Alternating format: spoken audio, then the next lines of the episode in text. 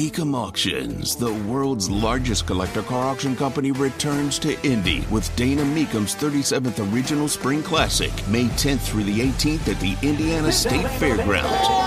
three thousand muscle cars, Corvettes, exotics, and more. Broadcast on Motor Trend T V and streaming live on Max. From avid collectors to those new to the Mecum experience, we welcome everyone. Register to bid now at Mecum dot com.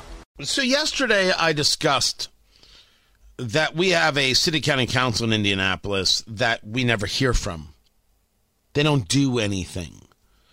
Uh, I wanted to make sure it is understood how much I am not only doubling down on that, but on leadership uh, as a whole throughout Marion County. Tony Katz, ninety-three W I B C, good morning. I'm not only talking about elected leadership, I'm talking about civic leaders, the people who have their signs high on the building. I, I've spoken about this before. Our city got rocked with two nights of rioting. Our city Uh, has been greatly damaged by crime issues and homeless issues. You've heard Kurt Darling in the W I B C newsroom discuss the fact that there are twenty-one, twenty-one homicides in the month of January in Marion County. But I'm told everything's going great. It's not the case. It's not the case. And we don't hear from the civic leadership in Indianapolis about the problems. No demand in the Indy Star big front page, fix this now, like they did for R F R A. None of that. May I ask why we still look to you as leaders? There is not a civic leader within the sound of my voice who doesn't understand I'm talking about them, and I'm asking, why are you still the leaders? Why is it that if the General Assembly in the state of Indiana discusses taking over I M P D, you are there to sign a letter that says, hands off Indianapolis? But when we have twenty-one murders in a month, you're silent. When we have storefront after storefront that is still empty in Indianapolis, you're silent. When we have a clear homelessness issue, you are silent. When we have a clear crime issue, you are silent. When it affects the people attending events downtown, you're silent. Now, you could say to me, and I've said this before, well, we're speaking in private. What's the point of that? You know, this is the town where when the mayor, Joe Hogsett, has a, a press availability, they are insistent, pad and paper only. You can't record the mayor. And nobody is told this mayor's office to kiss off. I live in the world of the iPhone. I should write it down? What is the mayor so afraid of? And the answer is a, a lot. Because the mayor is not good at conveying a message, nor is the mayor good at actually leading a city. Yet I've had multiple people tell me, if you take a look at who's running against him on the Democrat side, you better hope for Joe Hogsett, which is in and of itself extremely and outrageously frightening. Our lack of leadership is damaging us. The lack of those people, the big C E Os, the big names, we're supposed to listen to them because the media reports about, ooh, this one said this and that one said that. Take uh, for um, uh, a moment um, Marc Benioff and Salesforce.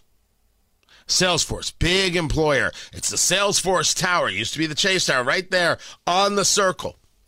But it's Marc Benioff who goes to Davos and, get, and gets engaged in the wokeness of green this and green that. It's Marc Benioff who insults Indiana at every single turn on abortion or other subjects. You're going to, uh, Indiana's not safe, so you're going to offer people fifty thousand dollars to move out of Indiana? What did you ever offer people to move out of San Francisco? San Francisco is unsafe. Compared to San Francisco, Indianapolis is a freaking dream. Well, allow me to ask, at what moment is someone going to turn to Marc Benioff and say, you know what, maybe this isn't the place for you? Why is that such a horrific thing to say?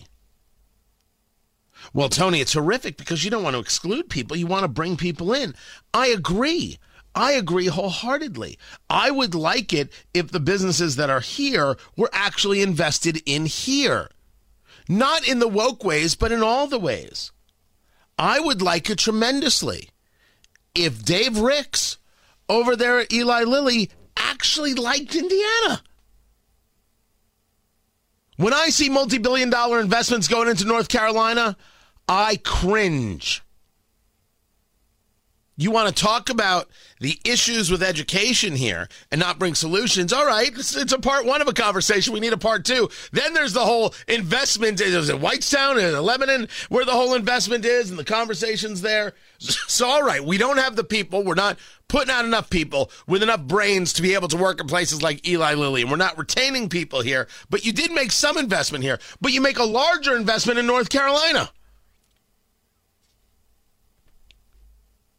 If the argument is we need to build out a better Indiana, then why not invest in the things that build out a better Indiana? After all, it's only taken care of you for over one hundred years. What we have going on, the, the environment, as they often talk about, is simply better. If you like the place, be, let's be a part of the place. And being part of the place means speaking out about the problems of the place. That's what being a civic leader is all about. Where are the leaders? What is it that they're actually doing? The higher the name is on the sign, or the higher the sign is right on the building, the higher the name is on the building, the less we hear from them. Indianapolis got rebuilt because the people with their names low on the signs, or low on the building, signs low on the building, they did the work. They, they got the brooms out. They cleaned up the broken glass. They did the repairs. And I think the people with their signs high on the building should say thank you. And I think that we as a city need to start looking to others. If the current leadership doesn't want it, I don't know, maybe they're tired. Maybe they've gotten too old. I'm not saying they aren't lovely people. I'm saying that they're not doing the job. And if they want me to tell them nose to nose, I will. Because if the conversation doesn't happen, how does anything get better? The, the, the crisis of lack of leadership is real. Oh, and I know what they're going to say about me, guys. I understand. Oh, he doesn't know. He doesn't know. Who does he think he is? Everybody else is cheering my name. Now, they won't publicly. They won't publicly say, you know, Katz is right.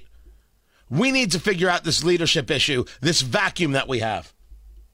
Not only um, amongst uh, civic leaders, but elected officials, because there's no leadership from the Indianapolis City County Council. Bob Osley is a leader? No, he's not. Zach Adamson, Allie Brown, these are not leaders. You don't hear from them at all, unless, of course, there's some union thing they have to go about cheering. You don't hear from them. You don't hear anything. You certainly don't hear anything from the Republicans on the council. Every day they should be having a press conference about a problem here and how they want to fix this. Put out ideas and thoughts. They don't do anything. It's embarrassing. Our issue isn't political. Our issue is saying things out loud because somewhere you all think that ain't nice. So let's start with where I believe the baseline problem exists. Indianapolis is not a cute, quaint, little, happy town. And it's time for you all to grow up. Indianapolis is a big city with big city opportunities and big city problems. And they have to be addressed like grown-ups. We are not Naptown. We aren't the sleepy little hamlet. We are a big city. It has happened. It is here. And not appreciate it if some of you would start acting to lead a big city. And if you won't do it, would you please step out of the way for others who will? The growth is here. It's not coming. It's here. And we need to lead on it.